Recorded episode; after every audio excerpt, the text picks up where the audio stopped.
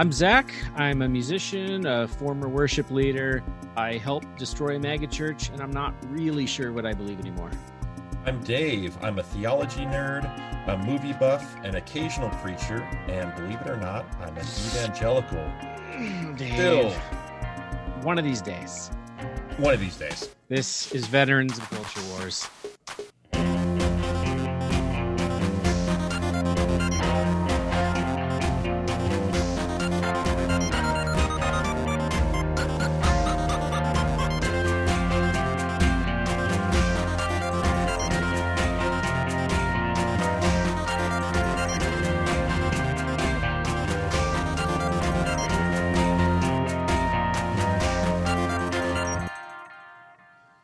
Veterans of Culture Wars is a podcast where we talk about the beliefs, history, culture, and personal stories from evangelical Christianity. We welcome you to the podcast, whether you are a believer or not. And today, Zach, I am very excited for uh, the show tonight or during the day or whenever somebody is going to listen to this. Um, we have a podcast, obviously, about Christianity and we both are movie buffs. So I think if we screw this podcast up, I don't know uh, what to, what to make of us. But uh, we have a very special guest here tonight. Yeah, Jeffrey Overstreet is on the podcast. Uh, Jeffrey is one of the the first people I think both of us really thought about when we started doing the podcast as somebody that we'd like to eventually have on the show. Um, he is a uh, professor at Seattle Pacific University, my alma mater of uh, uh, creative writing and uh, cultural criticism. Uh, uh, he helps students learn to look a little deeper at things. And he's also a, a, a, novelist. He has a series of fantasy novels, The Auralia Thread. And for many film lovers with a background in, in faith, his his uh, memoir of, of movie going and faith uh, through a screen darkly is an essential text. Uh, so, welcome to the show, Jeffrey. Thank you. What a privilege! It's great to be with you guys.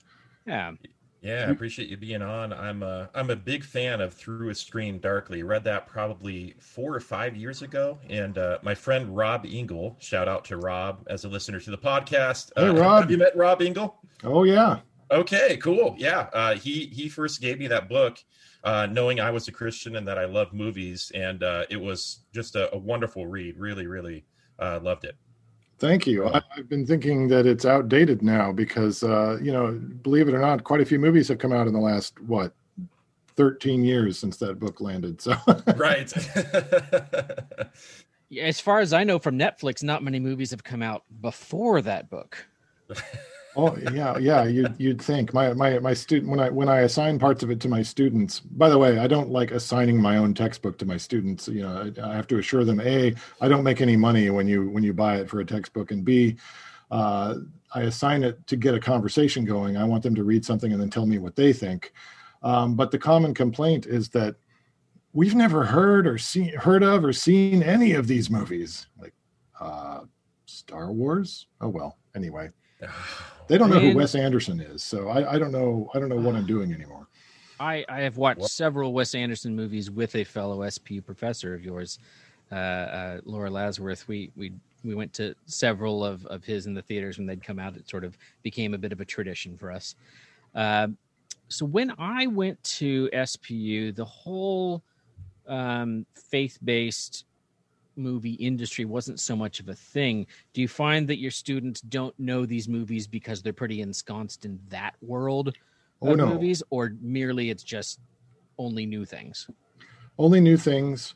Um, they are much, much more immersed in binge watching series, mm. uh, much, much more involved in games. In fact, I would say I'm, I'm uh, two out of three students are are going to are going to be much more familiar with, much uh, more invested in video games than just sitting and watching anything. It's a common complaint with them now that they don't like to just sit and watch something. They want to be able to make make choices and engage. Um, and uh, you know, obscure like YouTube uh, series and and things. Uh, so uh, increasingly film is is feeling like uh, a conversation about the past uh, with them even though new movies continue to come out they don't go to the theaters uh, very often i'm making huge generalizations here but in Sure. general Yeah. they don't go to the theaters unless it's marvel um, or once in a while a horror movie will come along that just strikes a chord like for some reason almost my entire class got up and went out to the theater for opening weekend of a quiet place and I don't think John Krasinski has that much pull. So I'm trying to figure out what it was about that movie that got everybody fired up. It, fired up if it was just the uh, sort of the gimmick of the silence that the trailer made seem intriguing. I'm not sure, but um, it's a science I I'm I'm learning. I I haven't quite figured out. That is Huh. interesting, though, that horror movies would be big among evangelical college students because, I mean, it that was a world I really didn't dip my toes into until the last decade or so, I'd say. Um, and maybe Well- that was because co- coming of age, you know, I, I grew up in the 80s, really started watching interesting movies in the 90s, but like the thing my dad would have been showing the the horror movies of the era was the the slasher stuff, which uh, to him and many evangelicals at the time would have thought of as completely disposable junk and the things to be afraid of from a perspective of garbage in, garbage out. I think you would find. I think you might be surprised um, how much the student body at Seattle Pacific University has has changed in the last um, decade. It's a much more diverse uh, group of students now, um, and I would say a lot of the students coming from evangelical families are very, very quick to distance themselves from evangelicalism or from Christianity altogether. It's very common for me to get uh, a wave of essays in the first week uh, where almost half of them make some gesture to just to communicate to me that their parents are religious but they aren't uh, which um, um, raises questions about the conversations they had when they were applying to SPU. I won't go there, but um, there. So so there's a wide range. There there are the the young people who grew up with Christian movies. There are the young people who grew up in Christian families that had much bigger imaginations about uh, the value of art and the kinds of art that are that are worth paying attention to. Uh, but there's also a, a lot of diversity here among the students in um, the the cultures and religions their their their families are are rooted in. It's become not just ecumenical as far as Christendom goes, but um, we we have quite a few Muslim students here now. Um, quite a few who will very quickly uh, identify as agnostics or atheists. Um, Wow. um, it's it's changing, and uh, that is good for the conversations about art. Let me tell you. I, I'm I- I can imagine. Yeah. Do you find in some of those essays um, of people coming from evangelical families that don't want the label or, or perhaps are claiming no faith, are, are they citing, you know, stuff that they've heard in the news? You know, obviously these past couple of years in this era that we live in, has that maybe been a factor for them to challenge or question their faith? Um, what they're seeing with Trump and and the sort of political turmoil. That is a huge factor for some of them. Yeah. Um, for some of them, I think there may just be a general malaise or, or fatigue of culture wars. Um, for for some of them, it may be peer pressure that I mean, maybe this doesn't necessarily speak to what's going on in their hearts. It may have more to do with insecurity about what their families' values might represent to others around them, because it's very unpopular to use the word evangelical now. I went through a phase a while ago where I was trying to come up with a new word that I wanted to replace evangelical with for me. I had heard the edge from U2 described as a Zen Presbyterian. I really liked that. So I started like, how can I combine that and my love of art and my my love of Jesus? How, how about art art zengelical? Is that can, can I make that a word? Art zengelical? No. Um, anyway, I have to I have to face the fact that I, I I grew up in an evangelical family and community and went to evangelical schools, kindergarten through graduate school. Um, you know that I'm not going to shake that word. Uh, even if I converted to Catholicism, I wouldn't shake that word. Yeah. Um, but when I, I had a really interesting conversation with the author uh, Richard Rodriguez several years ago, and I, I i told him i was like you know i when i write about art or faith i'm usually trying to push back against some of the prevailing assumptions about faith in evangelical circles. And yet my work when it's published elsewhere tends to get categorized under the banner evangelical. And i feel like i'm losing a lot of the people that i i am writing for you know for for whom i'm writing about art um, for whom i would like to make the conversation about faith appealing should i just like formally reject the label and try and get out from under it? And he said oh no no no. He said you want the label. The label is your strength. Because if you publish something that that surprises people with a new question under the banner of evangelical you are going to challenge for them what that word can mean and maybe help recover some of what it originally originally meant um, redeeming the term. And uh, i'm yeah. paraphrasing i'm paraphrasing dramatically but that was that was his sentiment in response. And as a writer he lives on these borders. You know he is he is catholic he is gay he is american he is mexican he is um, conservative in some ways and liberal in others. And he he's learned to work that. Um, i thought that was a really interesting answer and i still wrestle with it yeah. That made me think uh oh, did you see Feels Good Man? The the documentary about Matt Furie, the creator of Pepe the Frog.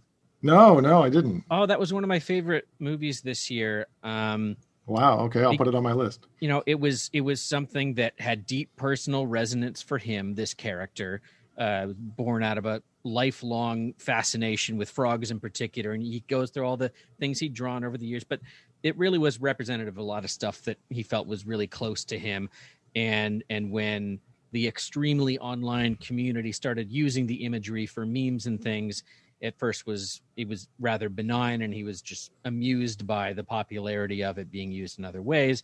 And then when it became taken over fully as a alt-right symbol of hatred and pro-fascism um, it was deeply traumatic to him. And there's there's a, a part of the film where where he's on a crusade to try to re redefine it back to what it is as this positive thing and it's a fruitless attempt it's, going it's up so against hard. the tidal wave of internet trolls that have claimed it for their own and i feel like less so than five years ago uh even the term evangelical feels less ne- nebulous now.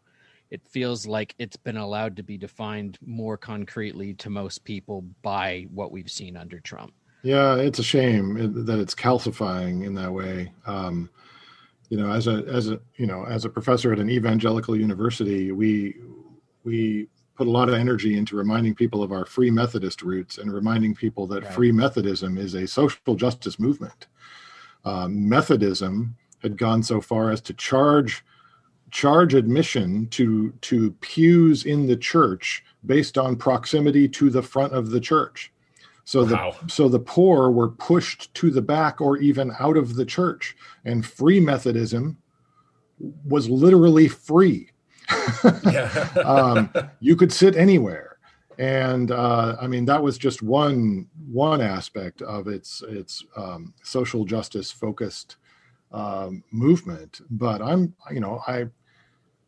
I was sort of flinched to to use the word pride in that context, but I, I'm very proud of that. I'm very I'm very let, let's say I'm very glad to um, uh, be a part of how that movement continues now, um, and hopefully that is not um, um, the opposite of evangelical. Hopefully, hopefully that is that that can still that can still be a part of the conversation. Yeah, it seems like, and that's one of the things we wrestle with on this podcast. And and Zach and I are in different places on the use of the label. And and the thing is, I can completely understand where Zach and and those who don't want to use the term anymore are coming from. Absolutely, but I think I feel, um, I think I feel your tension and wrestling match with wanting to redeem the term and and connect it to something that that goes back to the beautiful things that we find in scripture and in the person of of jesus. Um and i'm i'm hopeful we can do that but i you know i don't know if it can be done at this moment. I i think there's there's so much darkness. I think um evangelicals have focused so much on spiritual aspect which is good but have ignored the social justice that you have talked about just for a long time. At least, you know, a lot of the mainstream and more conservative evangelicals have ignored the racial justice and care for the poor and those those types of things. Well, you see it. You see it happening. I mean, just today on Twitter, I saw, I saw it happening all over the place over the word conservative. You know, mm. people saying, "I am a true conservative," and any any Republican who who sticks up for whatever sparked the insurrection uh, is, as far as I'm concerned, an, an enemy of the people um, people being very quick to try to take what they the terms that represent what they believe in and and and protect them against the toxicity of what's happening right now. Kathleen Norris uh, uh wrote a whole book about this. I mean, she has a book called Amazing Grace. You might know it. It's basically a, like a glossary of of vital terms uh, in Christian history, like uh, revelation, uh, sacrament uh, etc. Right, right down to words like silence. And she writes a little personal essay for each word with the sole motivation of reclaiming what that word should mean, uh, in spite of all the ways it's been abused uh, and distorted over the years. So. Hmm. Uh, I, I, think that's a valiant effort, um, and yeah, there may be times when we have to just sort of put put one of those terms away. Um, but etymology is important, and I'm I'm very reluctant to give up on a word. Yeah, I remember in the when, when I was at SPU in the early 2000s, I, I remember Christ follower being a, a, popular phrase people were, were using Still more is. and more. Yeah, and and you know, there's a very a very blue like jazz sort of perspective on things, and and and I always felt that that was silly because it's distancing oneself from the whole history of the church, warts and all, and and I feel like that's part of why it's I I don't I, I couldn't say that I'm an evangelical now because I'd have it, it's it's that or nothing. I, I can't yeah. go with a different word. And part of the last four years has been wanting to say, yeah, I mean that's me, but like those people, they can't be they, they can't be in the group. Like there's no way that Trump is a real Christian. And um, and yeah. now I'm like, maybe he is. He he shows no fruit. See, I, but I feel that way know, about, maybe he really is. I mean, what I feel that way about denominations. I mean, I feel that in, in a way, I feel that way about denominations. You know, for I grew up Baptist and was very suspicious of all the other denominations, and then I went through a period of sort of distancing myself from any any organized church, and then I started realizing the the flaw in thinking I could follow Christ and yet distance myself from Christian community uh, and I started attending a Presbyterian church and it was kind of like, oh, okay, I identify much more with this. They like the arts here, um, and signed on the dotted line. You know, joined that church, and then uh, 17 years later, walked into an Episcopal church and was like, oh my goodness! And all my Catholic friends are going, come on, come yeah, on, yeah. You're, getting, you're getting warmer. um, and and I just started bristling at that because I was like, wait a minute, in the arts, I I can find the glory of God in a very particular way in jazz and in blues and in R&B and in hip hop and in classical and in rock. Why do I have to sign on the dotted line of a denomination when, when each denomination has its own sort of dialect within which certain things can be said better than elsewhere? But why limit yourself to just one? And that that has led me back again and again to the moment when to, to the transfiguration when these disciples are with Jesus and they have this profound experience with Jesus on the mountain, right? They see him talking with with Moses and Elijah, and they think they, they say, "Let's build a tent. This is where it's happening. This is the place." And Jesus was like, "Dude, that's not what it's about. Um, I am on the move, and this can happen anywhere. We're not we're not building a camp here. We're not building a compound. Um, you can't tell me where I can and cannot be. And that story is on my mind a lot these days because it's like maybe maybe the problem is whenever we begin to think we've arrived, you know we've we've got the concepts down we've got the vocabulary we've got the place we've got the denomination we've got the political party we've got the label as soon as that happens god's like watch this. I am gonna i am gonna shake that up and you're gonna realize i'm bigger than that. Uh, that that love is a verb not a noun. Well i guess it's a noun but it's but it's more a verb. God is more a verb than a noun. As DC thank, Talk thank you would dc say. talk. Yeah, Yeah. well, well Love is a you, you said uh, um, about trying to say where Jesus can and cannot be. Bring brings me to one of the things we were wanting to to discuss tonight is is the whole concept of trying to categorize art as sacred or secular, which I don't think many people outside of Christianity are all that concerned with that distinction. Uh, but within the church, a lot of effort goes into trying to say, "Yep, this is this is stuff for us. This is God sanctioned, or this is stuff that allows us to connect with God because it is explicitly Christian. You know, if it's music, the lyrics mention Jesus.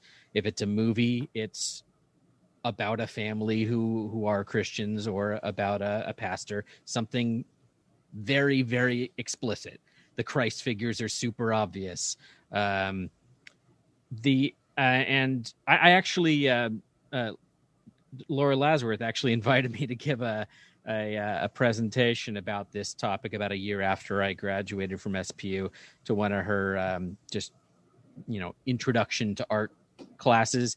And I got I got so excited about it. I like made a mix CD of all of these like non-Christian uh, songs you know uh, that I felt I had had a transcendent experience listening to that that felt like a religious experience something that to me was an example of a secular thing that has the the same appeal as anything sacred so to speak. And uh, yeah I, I almost got in big trouble about that because the last song i put on was lou reed's street hassle which which is a very long and and beautiful song uh, about a, a pair of lovers that at the beginning of this song there, there there's this repeated phrase let's, let's uh, slip away and it's let's let's get away from everybody and and and have sex together. And by the end of the song one of them is dying and it's why did you slip away? And the depiction of the actions that they uh, partake in is uh, fairly explicit.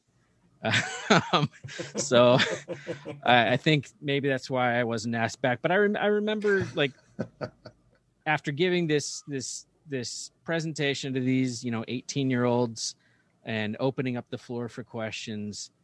Uh, the the question that I most remember was, uh, "Do you think Switchfoot sold out now that now that they're on a, a secular label?" oh my goodness. and, oh, and I had to be like, to amy grant yeah I've I've Yeah. never heard Switchfoot. Sorry. and, and that blew their minds maybe more than anything that I was trying to blow their mind with, because as a Christian, how could you have not listened to Switchfoot?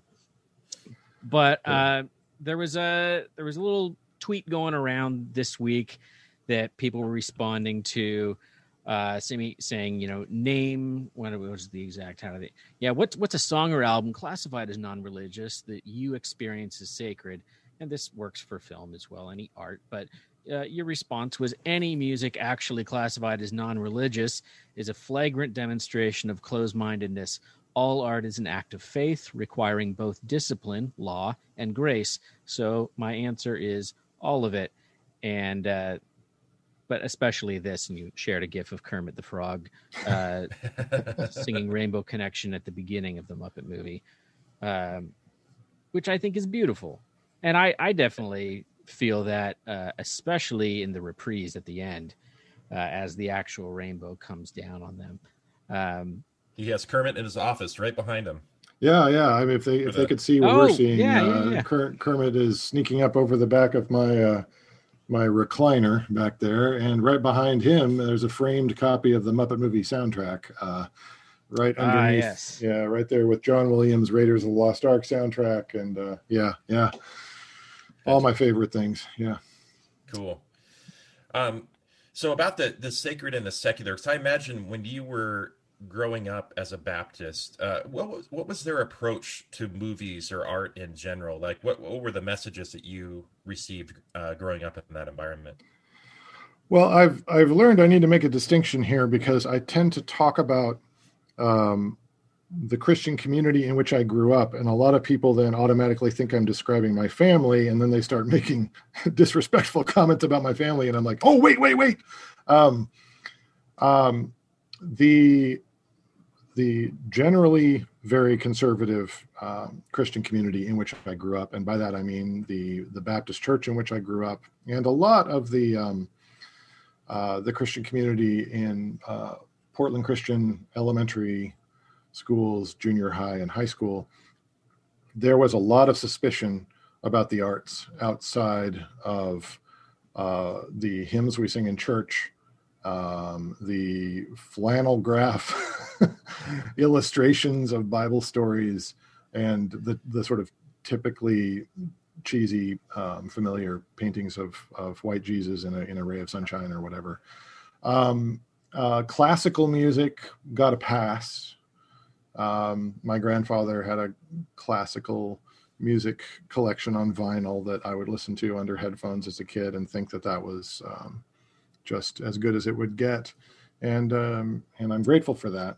Um, curiously, they were they were all just fine with me uh, studying literature in school. So, you know, nobody flinched over Shakespeare or anything like that. But when it came to popular music, um, I remember um, a Sunday evening service where a missionary came and told us about how the the beats in rock music came came in general from Africa and were beats associated with uh, summoning evil spirits. Yep. And so rock music was bad. That was in my um, science textbook. yeah, yeah. Um, you know, not a far cry from the the books about dinosaurs I had as a kid that were popular in that community that were all about how when God made the earth, he filled the ground with dinosaur bones just just to just to see if we would believe the Bible's account of creation over the available evidence. Wow. Um, so it said it was God and not Satan. I think some of them say like Satan planted the transitional forms to fool us, right?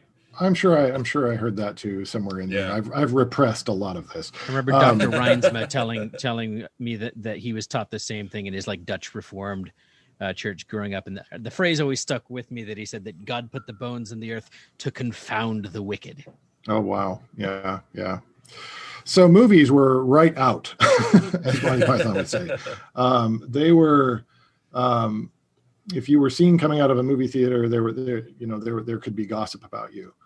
Um, uh, we, you know, my family watched stuff on TV. We watched the Mary Tyler Moore Show, the Bob Newhart Show. Um, I watched Sesame Street religiously as a kid, uh, and Mister Rogers.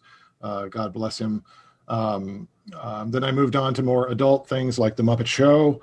Um, but uh, the only movie that our family really paid attention to when I was very young was uh, The Sound of Music. We'd watch that over and over every year. Um, and I, I, talk a little bit about that, I think, in, in Through a Screen Darkly. Um, Do you uh, recall your parents ever taking you to a movie theater when you were young? Oh yeah, that we got there. They eventually realized I was not going to be um, I was not going to be tied down, and and we went and saw um, the first movie I saw in the theater was Snow White and the Seven Dwarves. Um, saw a bunch of animated Disney stuff. I remember the, I was crazy about the Rescuers. Mm-hmm. Um, uh, the Muppet movie opened in in '79. Um, I only saw Star Wars in '77 because my my grandfather and my uncle both showed interest, and that kind of overruled the concerns my parents had because of what they were hearing at church, which was that it was too violent and too scary. And eventually, once stuff about the Force uh, sort of, you know, uh, was uh, embraced by pop culture, uh, then then it was occultic. Uh, and so I wasn't allowed to see The Empire Strikes Back in the theater because by then everybody was sure that this was new agey, and right. um, so I, I, I experienced The Empire Strikes Back as as a novelization.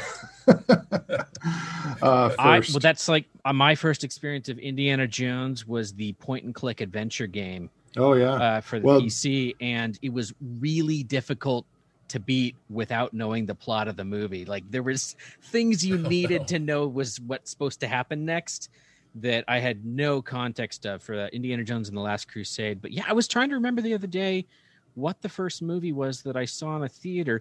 My parents weren't opposed to that. It may be, it may have been more just their general thriftiness, um, but I know Oh, my was dad it wasn't allowed to see movies growing up, um, but he was okay with it. But I I was trying to think, and I think the well two things. The first like traditional movie in a theater that I think I saw was a revival showing of 101 Dalmatians that like my our our like babysitter took me to when my parents were on vacation and I would have been 11 uh no 9 sorry I would have been 9 uh based on what I looked up when that when that revival screening happened but then I remembered that the year before that is when we went to Disney World and I have a very vivid memory of sitting in the theater there watching Captain EO.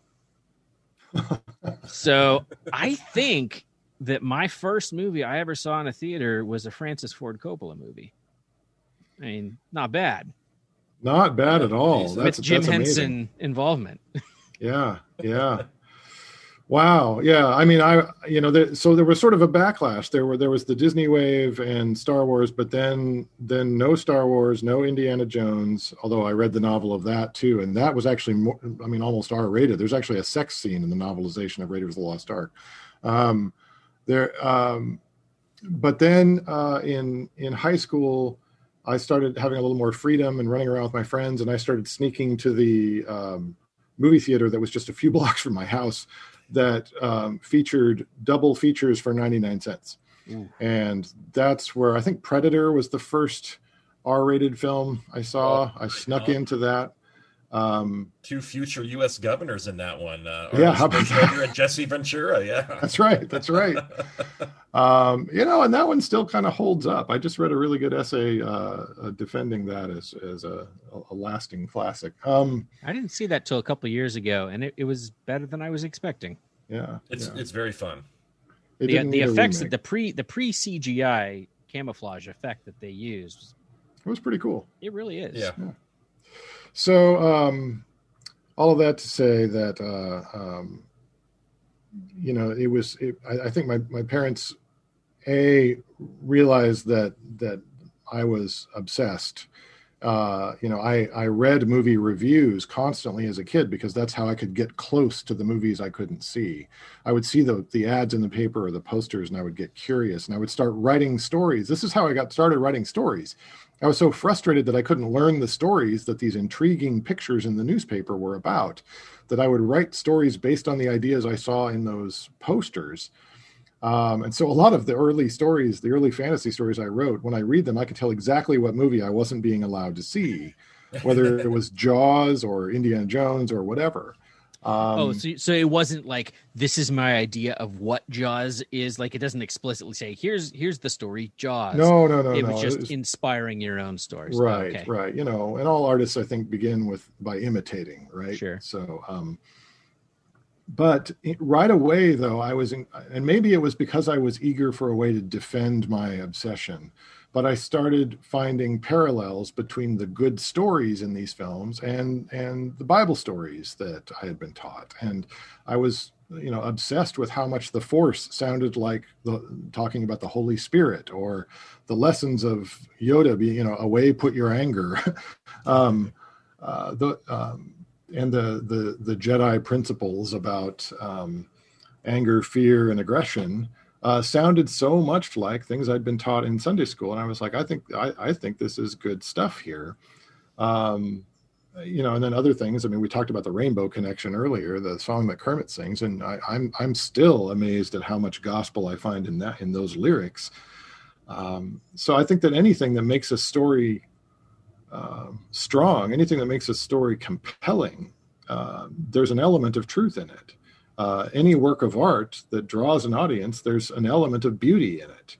Um, not necessarily beauty meaning it's pretty, but beauty meaning it's there, there is imagination and um, And symmetry and law and grace, if you want to use those terms, at, at work in the design. And those things, in my opinion, um, draw us because they reflect uh, the creativity of the the creator.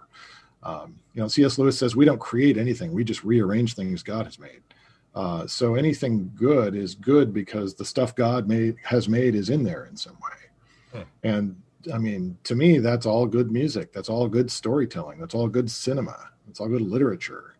Um, At the same time, I, I, feel like the, those those that would enforce the barrier between the sacred and secular would say that a, a an edifying uh, a film would be one that that is the takeaway. That is the only takeaway.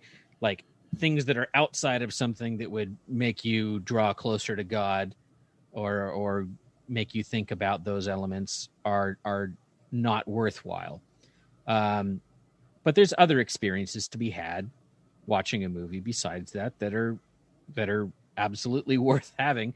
I was listening to your latest podcast today, uh, interviewing uh, Chad Hartigan about yeah. his film Little Bird. Uh, little was, Fish. Sorry, little. I wrote it down wrong. I don't know why. Uh, probably thinking about the microphones album "Little Bird Flies into a Big Black Cloud." Uh, uh, little Fish, and it has it has a lot to do with memory. Uh, a lot of things that I think about a lot, especially these last few years. Um, but one thing that stood out there is when you said you're um, at the end you, you said you're grateful for the things that make you feel more fully human after i watch them uh, such as no man Nomadland or the rider. And i would say that that's a different response to a film than thinking about about god's uh, work in the world or whatever. But maybe you would say that's the same. Uh, pretty close. Um, the thing is that if a film tells you what it means you can agree with it. If a film shows you something beautiful, your imagination goes to work and you you are engaged and you are thinking about what it means and i am much more likely to remember to go on thinking about to be influenced by things where i have had to do some work where i have had to think about what i've seen and interpret it and that's not to say that there's no place for sermons sermons are are, are a work of interpretation. We listen to someone else's interpretation of something. Uh, and then hopefully we go and talk about it and we we weigh it you know i mean the, the scriptures tell us to test all things and hold fast to what is good uh, be transformed by the renewing of your of your mind um, we're not just supposed to accept whatever we're told but sermons are ideally uh, interpretations by wise and attentive students listeners uh, of scripture art is the stuff that needs interpretation. And, and Jesus did both. He, he gave sermons, uh, but the bigger the crowds got, um, the more he preferred stories. And the stories Jesus told are not those kinds of stories where you come away with a light, nice little nugget of a lesson. The stories Jesus told got people talking and arguing and really upset people uh, and when they demanded to know what he meant by them, he said, Those who have ears to hear, let them hear. Um, the prodigal son has a million sermons about it because that story is weird. I mean, if you really read it, it's a weird story. Um, it does not tie things off neatly at the end. It ends with a question hanging in the air about what what decision one character is going to make. Um, the the story of the Good Samaritan was absolutely incendiary when it was told, because of who was listening and who was going to be insulted by it, who was going to be offended by it, and, the, and, and how they were going to respond. These were not stories with a nice, tidy little, the moral of the story is they presented you with some confounding behavior and asked you to make sense of it and decide who do you want to identify with in this story? Uh, who do you want to be? And do you realize what that is going to ask of you if you identify with that particular character? Um, Jesus was an artist, and that's why none of the characters in his stories are Christians. they're just they're just people yeah. looking at what's in front of them and making decisions for better or worse.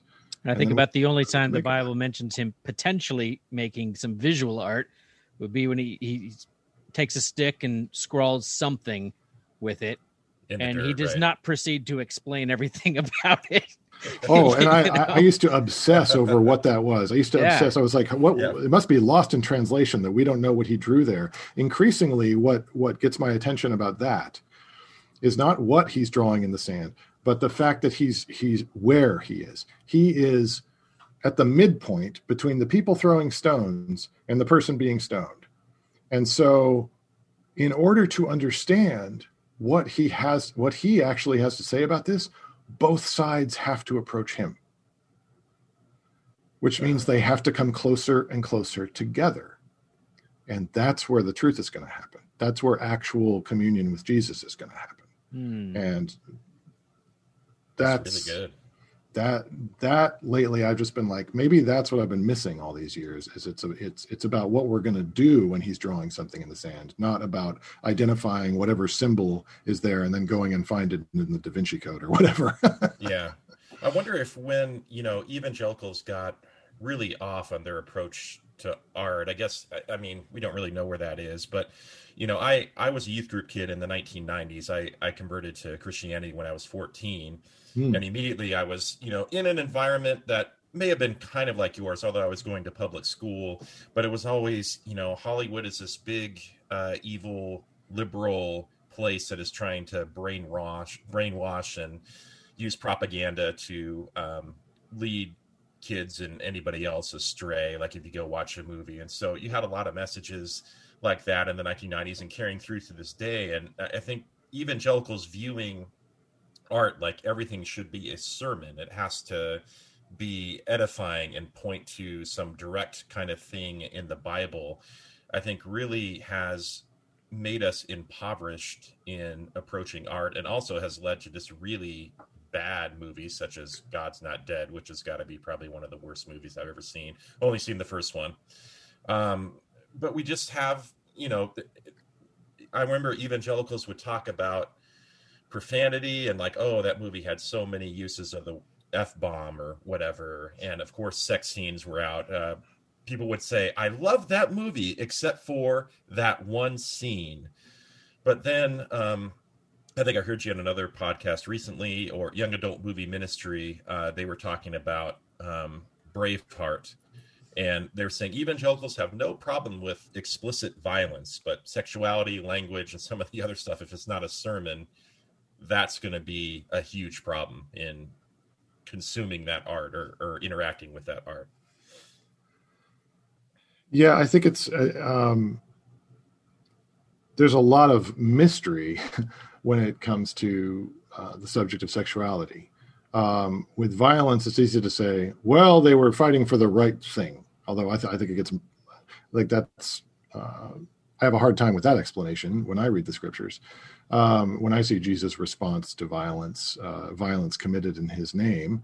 Um, but uh, yeah, in general, I think evangelicals tend to be far more comfortable with violence um, for a good cause. Uh, and that, uh, I think that's a shame, and that leads to a lot of destruction in the world. But I think they're very uncomfortable with the subject of sexuality because it is so ambiguous, it is so mysterious, it is, um, and that it, it everyone carries some amount of, of shame or um, fear uh, when it comes to that subject. And so any any work of art that dares to um, um, that invites us into that conversation that that's perceived as a threat. Um, and I, I, suspect that the wariness about that subject has a whole lot to do with fear fear of exposure, fear of being uh, of of one's own passions, um, questions, fears, indiscretions being revealed uh, than it is uh, what what it, how it's usually described, which is oh that's dirty or that's inappropriate. Um, but yeah, that's probably a subject for a whole other show. exactly. that yeah. would be a deep dive. Yeah.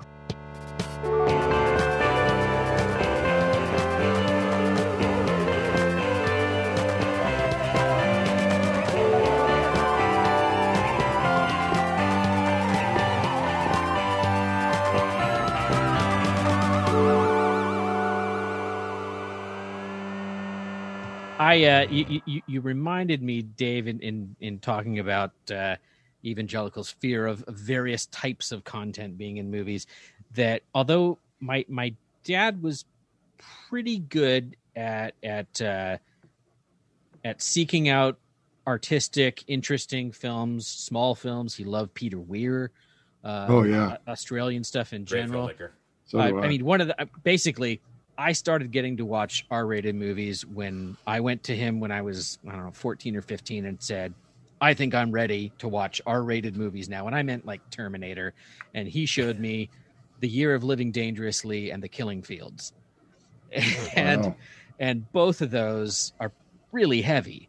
Yeah. And uh, years later, at um, at the Seattle International Film Festival at the Harvard exit, I was able to take him to see The Year of Living Dangerously, and that was a really wonderful moment. But the the one movie that I recall him having the most negative, visceral response to was like 25 minutes of The Big Lebowski, and the amount of cursing in it. He declared, in his exact words, it damaged his soul. yeah. Yeah. And Yeah. as somebody who you, uh, several years ago, you and Matt Zoller Seitz had a phenomenal uh, conversation uh, posted uh, on on both of your blogs. We'll link to it in in the show notes about the Coen brothers and the the faith that Im- imbues their movies, the interest in spiritual matters and and God and all of that. And um, so you must have seen the Big Lebowski. How, Oh, yeah. How's your A soul doing? Yeah, that conversation was originally published at IndieWire, and then uh, the column that was that it was a part of um, sort of became a part of their archives, and it's really hard to find now. And if you dig it up there, the formatting has gone all wonky. So um, I, I, I, I got permission to sort of restore it and republish it at lookingcloser.org. But that that was Matt's idea. Matt Zoller Seitz is one of my favorite film critics, and I think I think it's absolutely just right and good that he was the person chosen to to replace Roger Ebert at RogerEbert.com. Uh, really, really remarkable critic.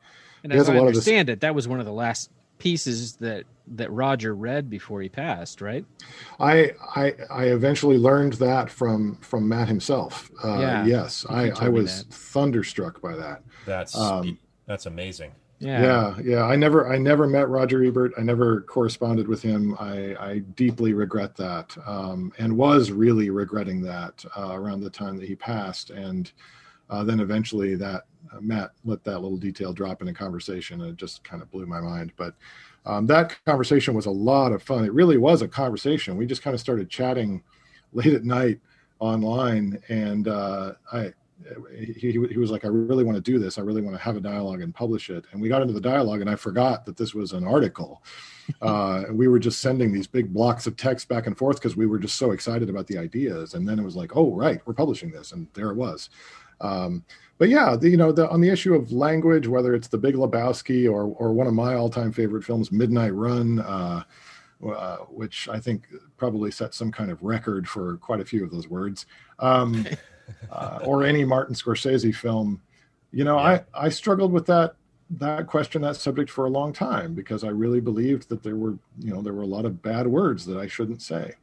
Uh, and then I I read this amazing essay by an educator from um, I think Vancouver, BC, uh, named Barbara Pell called "Should Christians Read Dirty Books?"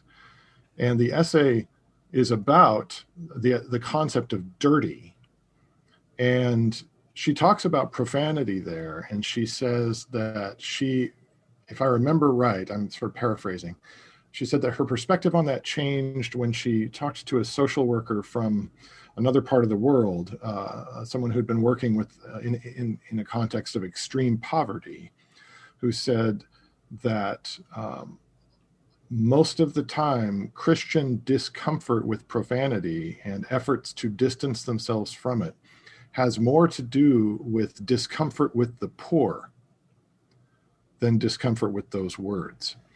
Uh, many of those words have become blunt instruments that are used by, well, people use blunt instruments when they aren't getting other people's attention, when they are, are in deep need and crisis and in a state of desperation, start striking things, start marching, start shouting, to draw attention to where there is real suffering, real hurt. And so, though our aversion to those words in the communities where I grew up uh, were a convenient way of dismissing ourselves from forums, from from communities, from contexts in which there was a lot of pain, in which there was a lot of suffering. This whole thing about how if you hear the word, you're automatically just going to start saying it all the time was a convenient way of scaring people about bad words. So, you know, I, I would, when I was writing movie reviews for Christianity Today, um, I, I got letters like this all the time, but I saved one in particular from, from this um, sweet lady who didn't like the fact that I had reviewed a Martin Scorsese movie, much less gone to see it, even though that was my job. She said, you know, if uh, if anyone ever approached me using language like they use in that film, I would remove myself from the situation in Christ. And then she signed her name. And I remember thinking, actually, Christ would not remove himself from the situation. He would want to know right. what the words were representing he would want to know what was causing those words. And this applies so, so directly to a lot of evangelical responses to the Black Lives Matter movement. Uh, it's very easy to look at an extremist in that movement and say, well, see, obviously they are unhinged. We've got to stay out of this. Rather than actually investigating to find out the causes of the pain that lead to a protest, the causes of the pain that lead to the shouting. And I heard again and again and again growing up uh, as as Christians in my community looked at protests. I just don't understand why they have to yell. I'm like, if somebody ran over your foot, you'd yell. Yeah. Um, that's what pain sounds like. Yeah, and we are supposed to run toward that, if I read the scriptures correctly. We are supposed to be fearless and run toward it, not remove ourselves from the situation.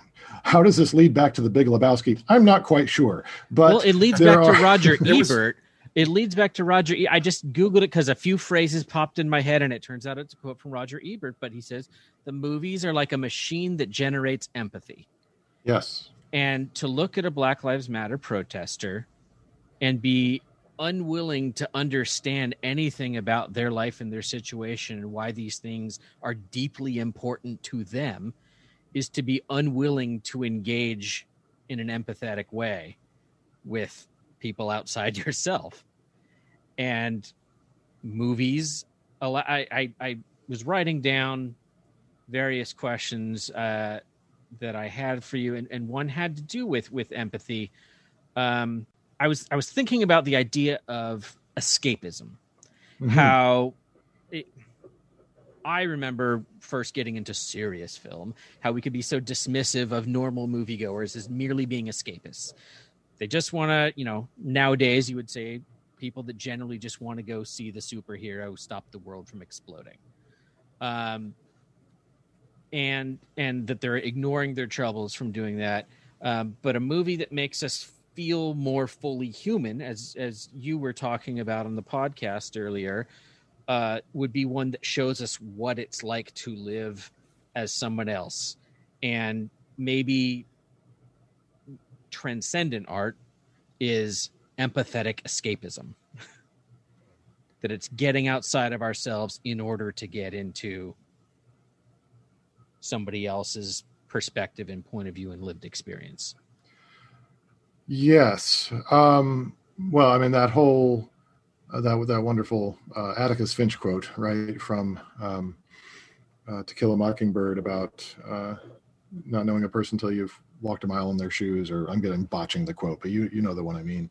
That um, art enables us to live all kinds of lives, and uh, uh, Frederick Buechner says if we are to if we are to love our neighbor, we must first see our neighbor with our imaginations as well as our eyes. That is to say, like artists, love is the frame we see them in. Uh, in order to love our neighbor, we need to under we, we need to attend to our neighbor. You know, in the movie Lady Bird, um, the the nun who is the principal of the school that Lady Bird attends. Um, uh, reads her her essay condemning life in Sacramento as just being unbearable, and then then says, "I, I love. And there's so much love in this essay." And and Lady Bird says, "What are you talking about?" She's like, "Well, you give such passionate attention to the details of this place. You really notice it. And, and aren't love and attention the same thing? If we are to love our neighbor, we need to attend to our neighbor in such a way that we can understand through the gift of the imagination what life must be like for them. And so increasingly, I am uh, focusing, you know, the syllabuses I put together for classes that that engage with film. Uh, I'm trying to introduce students through film to experiences unlike their own. If it's a very diverse class, that can be challenging, but that sure. might open it might open up some understanding for half of the class about the other half of the class.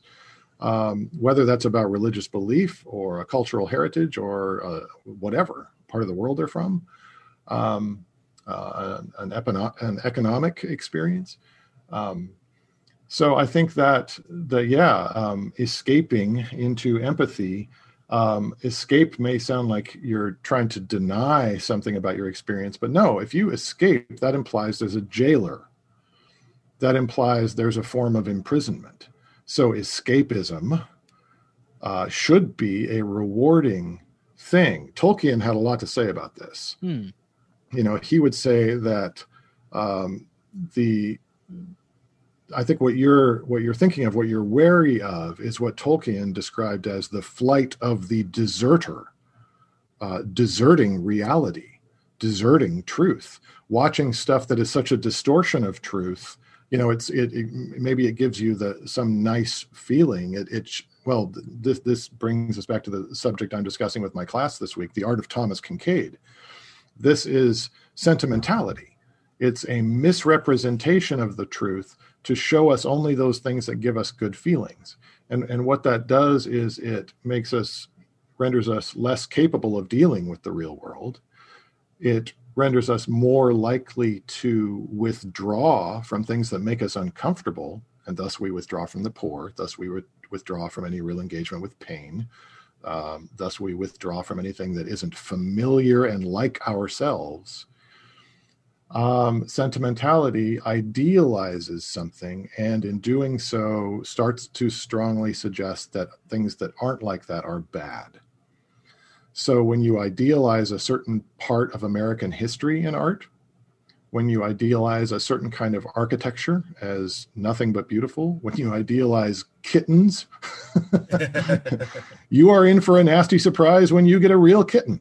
Um, when you idealize the 1950s in America, you are burying and denying all kinds of toxic beliefs and, and evil that were at work in America at that Absolutely. time. Absolutely. Yeah. I mean, that's the whole so, make America great again for who?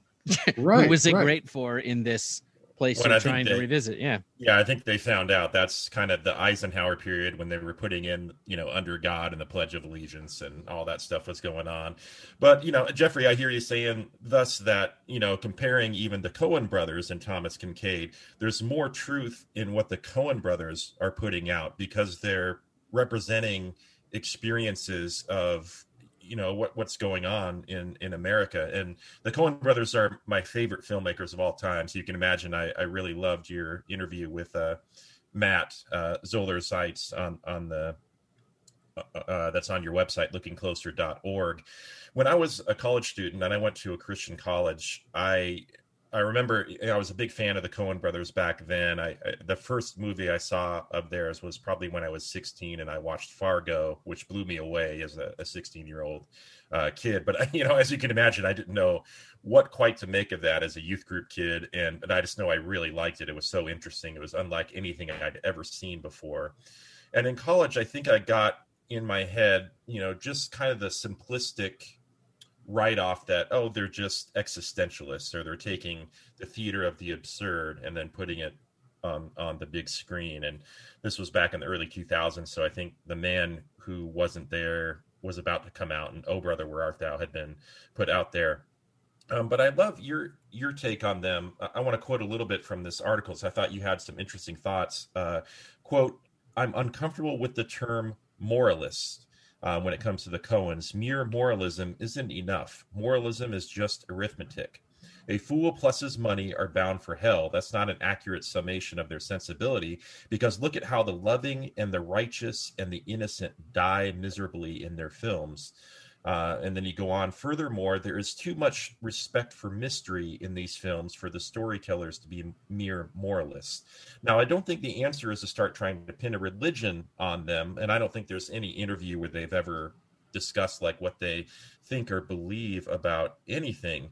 But there is. Um, there's a lot of existentialism to their movies, but there is a, a higher sense that there's a right and a wrong. And there's kind of this element of maybe divine retribution or divine wrath that kind of shows up as as you absolutely in their article, and that makes it all very interesting. And also grace, as you as you beautifully write as well. They if they believe in anything, maybe they do have this very beautiful belief in grace that comes out at the end of True Grit.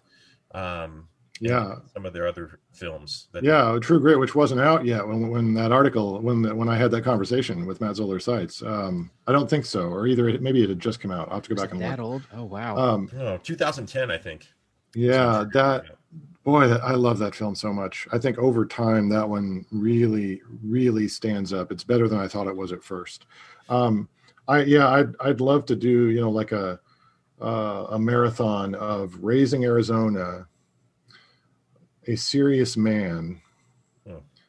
Fargo, and um, and True Grit, and and talk about uh, how religious belief uh, is represented in those films. In in Raising Arizona, it, it's it, it's only referenced here and there, but there are these dreams, there are these these mysterious visions that uh, that Hi McDunnough has about um, evil in the world in the form of the lone biker of the apocalypse, uh, sort of the uh, the coming judgment, an, an, early version of of Chigurh, really from um, No Country for Old Men, yeah, who actually who actually has some moments that are direct callbacks to the lone biker of the apocalypse. Um, there's this sense of uh, an unstoppable force of evil in the world that is beyond just human behavior but then there's also this this even greater power of grace that that is I, I find it so deeply moving how that is represented at the end of Raising Arizona when these criminals are trying to make up for the crime they've committed, are trying to put things back together, but they know they've done some something that's grievously wrong. And a character who's been generally an idiot throughout the movie, the father of the child they have stolen, um, shows them extraordinary grace at the end of that film and looks at these criminals who are standing in his own home. They were sneaking in to try to re- spoiler they were sneaking in to try to try to return a baby they had kidnapped. He's got them at gunpoint. He puts the gun down. He looks at them and he discerns what's at the heart of their pain he discerns that they are unable to have a child. He discerns that they were motivated by a desire to be parents, and he feels deep love for them. He sees that they he he hears them say they're probably going to split up because of this terrible thing they've done and he says don't go doing that at least sleep on it and then he starts thinking about what he would do talking about what he, you know how much he would suffer if his wife left him and this guy who's been you know just a buffoon through the movie suddenly turns into this this saint in front of our eyes. And it's not couched in christian terminology directly but you can't tell me that isn't a, a profound illustration of grace. We get something similar at the end of fargo um, um, in in the the the, the moral vision and the grace of of of Marge, right, and Marge and Norm in their marriage. Um, yeah. They grew up. They say that they say the most autobiographical film they've made is A Serious Man because that's the culture in which they grew up, and they are both respectful and poking fun at it, and and I think acknowledging uh, that it's very easy for that to become just hypocrisy or just a facade. Um, and uh, that it, you can't come up with a religious system that will will turn that will turn life in, into a into a game where you can score points and earn your salvation. Uh, yeah. You have to rely on grace, and that's why I think True Grit is such an important film in their in their catalog because in that film more than any other, uh, they come right out and talk about grace. They come right out and talk about the grace of God. Um, and when the young hero tries to settle things with a shotgun, tries to deal with evil in that way, she pays a terrible price for it uh, and is only saved from the consequences of her own decision to use violence for the sake of good, is only saved from that by grace, by the generosity of a stranger who has been nothing but a buffoon again throughout the movie. Um, I I am so fascinated with their stories, and and I often I often suspect that, as is so often the case, the art knows more than the artists. Um, maybe the reason they don't talk about it is they wouldn't know how. They they wouldn't so often when I'm interviewing filmmakers, I will say, I love how your movies do this. Yeah. And the filmmaker goes, I've never thought about that yeah. before. it happened with Chad Hartigan this week. It, um, um, it happened with Patrice Leconte, the filmmaker who's, who's made so, so many wonderful films about moral indecision. You know and i i talked to him about his movies and i was like i love how all of your movies bring a character to a to a through a great t- temptation to a to a point where they're going to decide to do something that's terribly wrong or they will pull back at the last second in an act of conscience. And all of your films take us to that point. Some of them go over the line and the character suffers. Some of them pull back and there's this sense of relief uh, and, and he was getting increasingly agitated during the interview as I was saying this because we, we were working through an interpreter. And the interpreter was frantically trying to translate what I was saying to him. And he started sort of looking at the table and, and, and talking to the translator and getting almost hostile. And the translator says, uh, uh, uh, uh Patrice says that he does not has never thought about these things that you are saying. Uh, he is not sure that he wants to be seen as, as a filmmaker about morality, but uh, the more the more you point out these examples, this is probably true. That maybe yes, in fact, I now realize I am the filmmaker of transgression. And as as as he said that, Patrice Leconte is like pounding on the table, like he's having this epiphany, and I'm like scooting away from the table. I'm not sure what's happening, and I'm a little un- unsettled by all this. But sometimes you know in in in making art the artist is more focused on the the technique and the camera and the light and whatever just sort of feels right. Yeah. And the and all the happy accidents up, that occur. Yeah yes. Filmmaking's so, really complicated and it needs a lot of people to do it. Right right. That's that that's why the conversation is is what what completes the work of art right? Mm-hmm. um, yep. it's not a work of art until we are sitting around talking about it. Um, um, um, Chaim Potok uh, said that art is not the thing and it is not the audience. It is it is where it, it, it is the arc between the two. It is where the two meet. That's where art is. Um, I love that. So that dialogue with Matt Zoller Seitz was such a joy and such such a privilege because it was finally a chance to talk with somebody who believes very different things. Sure. Don't get me wrong right. about the world right. and about life than I do, but that's exactly why the conversation was so exciting. It was amazing. Uh, we were we were learning from each other. I find he he believes different things than you, but he seems very interested in many of the, the same things about belief that you're interested in. He's he's very attuned to films that have a spiritual bent to them. Well, Terrence Malick is is his favorite. Yeah. Um, Interesting. Wow. Yeah. Malick has yeah. a amazing filmography from uh, a committed Christian standpoint, maybe except for the Song of Songs, and not just for moral reasons, but just because I didn't really didn't really care for that movie out of, song out of to song. Yeah. Song to well, song. every yeah. every Malick fan has has that one the the one or two that they just don't get, and uh, yeah. it, that list is different for for everybody. Absolutely. Um, Matt Zoller Seitz uh, will passionately defend every single film in Malick's. wow. Okay. That's great.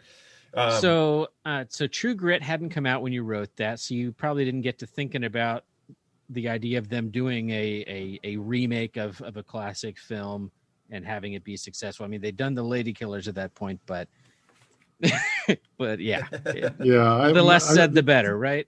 Coen brothers are almost unanimous on that one. Yeah, so Coen brothers fans are almost unanimous. when I was yeah. reading that, and this and the passage that that uh, that Dave quoted, uh, saying that it's not just pure moralism and the stuff about terrible things happening to pure and good people uh, I ended up thinking about Night of the Hunter, mm. and specifically the Coen esque language and things like uh, the old lady speaking to the the um, the bride to be about the conjugal bed and and saying. Uh, when you've been married to a man for 40 years, uh, you know that all that don't amount to a hill of beans. I've been married to Walt that long, and I swear in all that time, I just lie there and think about my canning. Uh, that does sound like that them, seems yeah. so Coen-esque to them. And I, I remember about a year ago, Matt was was talking about, oh, what what if if there were if anybody ever remade Night of the Hunter, who would you want to see in the Robert Mitchum role? And I instantly thought Kyle Chandler and and he's he said, "Oh, I just got chills thinking of that. The, the ability for that guy yeah. to have that innate goodness that people would believe he's a legit preacher, but being able to under the surface be in, insidious." Uh, Interesting. Yeah, yeah. So I I I'm now fascinated with the idea of the Coen brothers directing Kyle Chandler and a Night of the Hunter remake. Do you have any uh, classic films you thought about uh, loving to experience through a Coen lens? Wow, there is a big one. And it would, I mean, even for them, it would be a very ambitious undertaking because I think it would require of them um, just a high wire act of tone. You know, the, the Coen Brothers movies range from the, the really wacky ones um, to the, the, the far more serious dramas um, that still have a bit of wacky in them, you know, like, like No Country for Old Men. Mm-hmm. Um, um, but uh, last year um, was the first time I, I taught a literature class at, at Seattle Pacific. And uh, I took the class through My Name is Asher Lev by Chaim Potok. And that is, you know, a story of a, a of a very young Orthodox Jewish boy um, whose parents are very involved in um, trying to save uh, Jewish people around the world from persecution. And um, he becomes an artist. And his he, he is drawn to the mysteries of art in ways that threaten uh, the um, traditions and restrictions of his uh, conservative religious community. And boy, did I relate to this kid reading the book for the first time and then going through it with this class. I couldn't stop thinking about the Coen brothers. I couldn't stop thinking about how they have the background to, uh, as they have before, respectfully, but also insightfully and with great discernment, um, uh, represent the culture in which young Asher grows up. But by virtue of their own discipline, their own vocation, they understand the demands of art and how art is going to draw people in, of any language in any community in any tradition to reckon with the questions that they would rather not wrestle and um, i think it's one of the most profound books about the, the vocation of the artist the calling of the artist and why so many Christians who are artists can't find a home in a particular church. Um, as I was saying earlier about the, you know, the my my increasing reluctance to sign on the dotted line with any denomination because I I find God moving in different ways within every church, within every um, community, even right in my own neighborhood. Um, in the same way, I think artists have a respect for the elusive nature of the spirit uh, and its refusal to be pinned down within any particular genre. And so you've got Asher Lev, this Orthodox boy, painting nudes that traumatize his parents when they see them, where for him it is a a necessary step forward in his uh, in, in in following his calling and in his understanding of God. Um, that is leading him to a place where he will eventually paint scandalous paintings of his parents that are the only way he can he can speak the truth of what it was like growing up with them what it was like loving them what it was like fearing them. Um, the end of that book is is dramatic and in some ways horrifying. Um, but right now i think it could be it could give us such a vocabulary. I mean it has given readers that vocabulary for many years but i would love to see somebody try to represent it uh, in cinema there are some books i think are unfilmable um, there are others like true grit where the Coen brothers didn't even write that much of their own dialogue. The dialogue of True Grit is is pretty much straight out of Charles Portis. Um, they, I think, the Coen brothers were influenced by his dialogue very much. Hmm. Um, but I think this is a book that that deserves a great film. Um, maybe the Coen brothers are the ones to do it. I'd, I'd be hard pressed to think of somebody else I would trust more with that material. That's interesting. I, I, it, it's such a, such a beautiful experiencing uh, uh, experience watching a film that you know they have to walk that tonal tightrope perfectly to pull it off. Um, and and the Coens are certainly capable of doing something like that. An experience I had with a movie like that, I thought Lars and the Real Girl, it would have been so easy to completely uh, fail, to completely yeah. undercut that movie, going going one step to the left or to the right, and yep. I thought they really beautifully walked that tightrope. Well, I know you only have a few minutes left. Okay. I was just thinking, you know, you know, favorites of, of the year sort of stuff. Uh, oh yeah. I I haven't finalized my list because there's too big of a possibility that Nomadland and Minari will be at the top of it, and I haven't seen those yet. Um, so that that's that's where I'm at. But I'd I'd love to hear uh, if you had recommendations of a little bit more under the radar stuff. I, I, know that we're both a fan of the the Irish comedy Extraordinary. That's something most people probably haven't heard of, where uh, Will Forte is a 70s one hit wonder musician who moves to Ireland for the tax breaks uh, and is in need of a virgin in order to uh, sacrifice them to a demon to give him the power to have another hit, as I recall. And it's really, we rewatched it a couple weeks ago, and it's phenomenal. It, it. it is, yeah. It.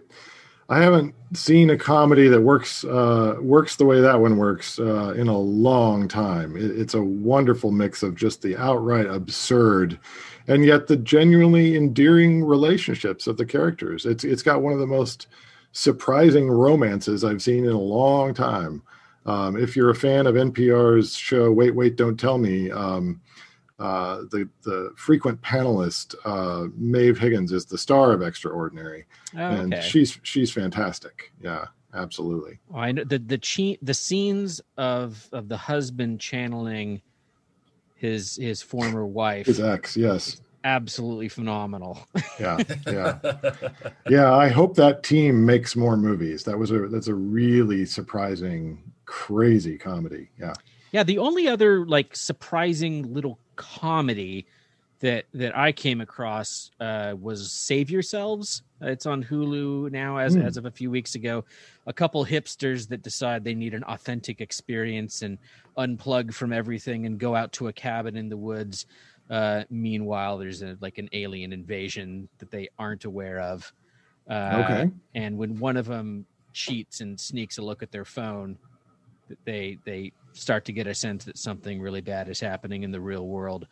Uh, and and it's it's uh, yeah, it's it.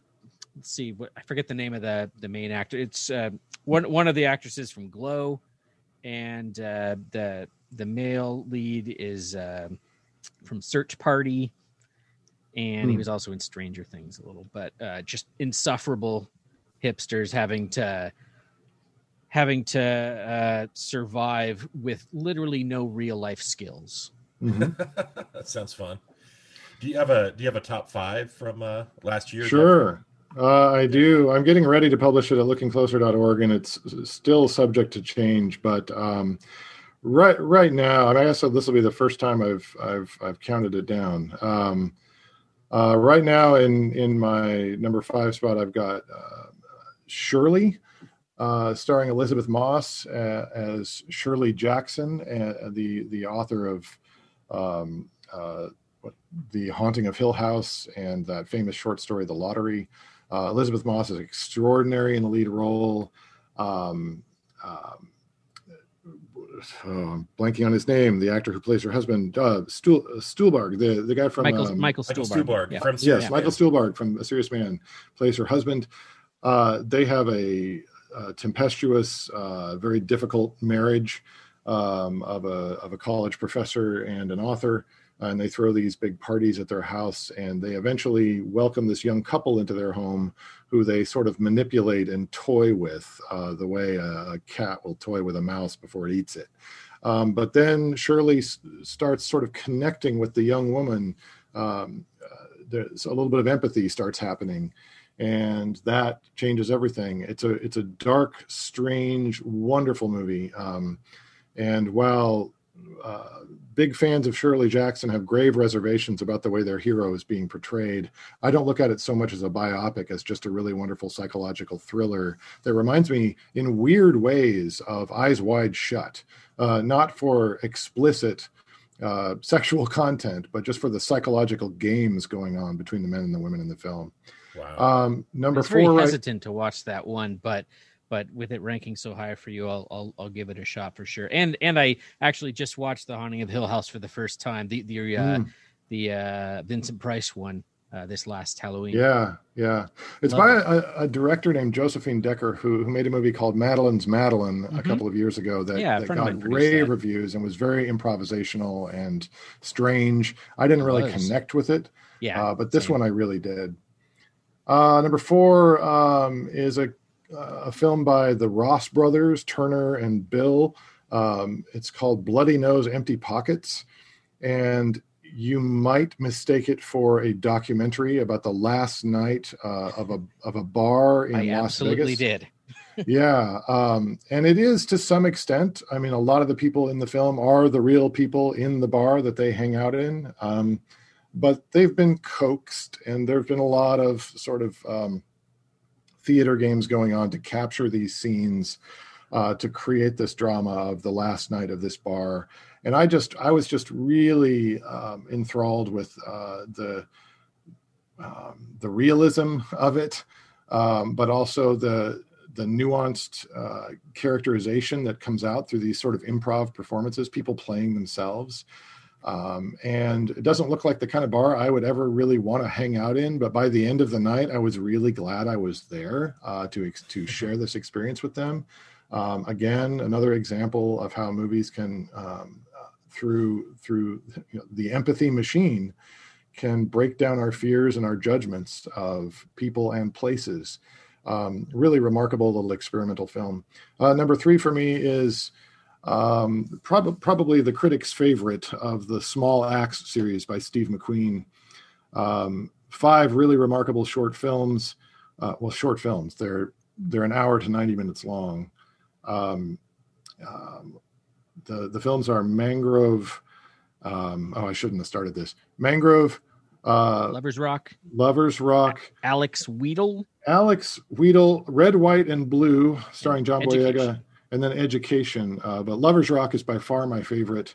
Um, it's it's just a very joyful portrait of this sort of house party uh, where African Americans would gather and listen to great music and sing and dance and smoke and eat and drink, and for a while escape from uh, the prisons of the abuse and the prejudice waiting for them outside.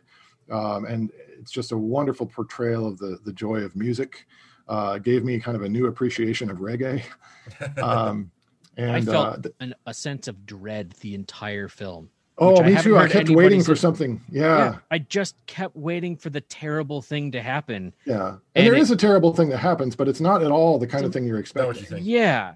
Well, that Yeah. scene where you see the cop car and the guy pulls the guy inside. y- y- I- Oh. Yeah, because I felt the same thing. I uh, okay, what's going to happen? Somebody's going to come in and just bust us up, and Yeah, and by the Mhm. end, I'm like, oh, Yikes. I feel. I mean, black movie, black experiences of black people don't have to be all about the terrible things that happen Yeah. to them. well, and if you this watch the whole series, the joy of it is that much more palpable because you've seen the other movies that are about all the the, the horrors and the sufferings and the protests and the the um, the abuse, um, Yeah. the miscarriages of justice. Yeah, absolutely, really remarkable um, film. And uh, you called it, Zach. My top two are, in fact, Nomadland and Minari. Um, I, I have a hard time separating them. Uh, they both seem to take place in a very real world, a world I recognize. Lee Isaac Chung is one of my favorite filmmakers, and I've had the privilege of getting to know him. I've had the unbelievable privilege of actually playing a part in Minari. Um, he had a script reading of this film two two summers ago, uh, at the Glen Workshop in Santa Fe, and I actually played the five-year-old. I, I read the part of no young, way. Lung, of, of young Lee Isaac Chung, um, and everybody who was there just fell in love with the script. Uh, and so I've had this strange experience of watching a movie now where I played a character first. Um, um, but this, the, you know, You this kid is originated pre- the role. This kid is pretty good. He's almost as good as I was as a five-year-old, uh, you know, Korean American kid. I hope he reached out to you for notes. It's. um, I will be sharing an interview that I recorded at that time two years ago when we were talking about the movie about to be made. I'll be sharing that soon. Um, I thought it had been lost and someone found it, so Ah. that's exciting. But it's awesome. a it's a beautiful film about a about um, a family of, of Korean immigrants starting a farm and um, trying to find their place in in this uh, sort of charismatic Pentecostal Christian community. Um, um, much more, I would say, for lack of a better word, access- accessible and melodramatic than other Lee Isaac Chung films. Uh, this will be the this will be the one that gets him a big audience, and that makes sense to me because his previous films have been more demanding and complicated, and in some ways abstract. Uh, and then Nomadland by Chloe Zhao is, is at this point my favorite of 2020. Um, that too, like uh, Bloody Nose, Empty Pockets, uh, um, it it's a lot of people playing themselves really in this world of people who live on the fringes of things, driving RVs around and trying to stay off the grid, often driven there by grief, um, often um, just trying to escape the compromises of consumer culture, uh, but often, often uh, some kind of you know mental illness or or just just fear uh, ruling their lives. And in this context, Frances McDormand gives what I think is her her greatest performance. When she Um, brought the book to to Zhao, uh, as I Right. understand it, Right. um, so she she really connected with that material clearly. Um, yeah, I'm almost afraid to watch that one. It's I've I've it's been my most anticipated film ever since The Rider, but the I saw The Rider just a few weeks after my dad died, and I it was like the first movie after he passed that I left the theater wishing I could call him up and tell him about this new movie that he has to see. Mhm. Um, he just, you know, he he was great at finding those little films like that, and uh, it was so deeply empathetic. wow. Um, it's it was a beautiful experience watching that one. So I, I really can't wait for Nomadland. Well, Yeah, I know I'm you got to go. Um, well, um, yeah, I'm I'm going to have to sign off in a minute here, but that um, I, I hope everybody that both of those films will be available streaming in the next two weeks here. Um, Yeah. so that's that's really exciting to finally get to share Yeah. them with people. Yeah, I Um, was I was looking into because my birthday is coming up in a few weeks. I was looking to see if I could do that rent out an AMC theater thing, like to watch Nomadland.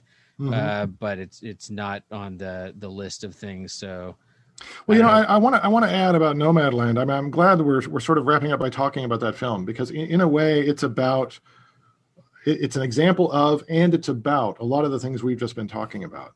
It's about people who don't want to compromise and live the way the world lives. Right? They don't want to be worldly. Um, they want their own culture where they can live by their conscience, where they can uh, be authentic, where they can engage in real community, real human intimacy and relationship.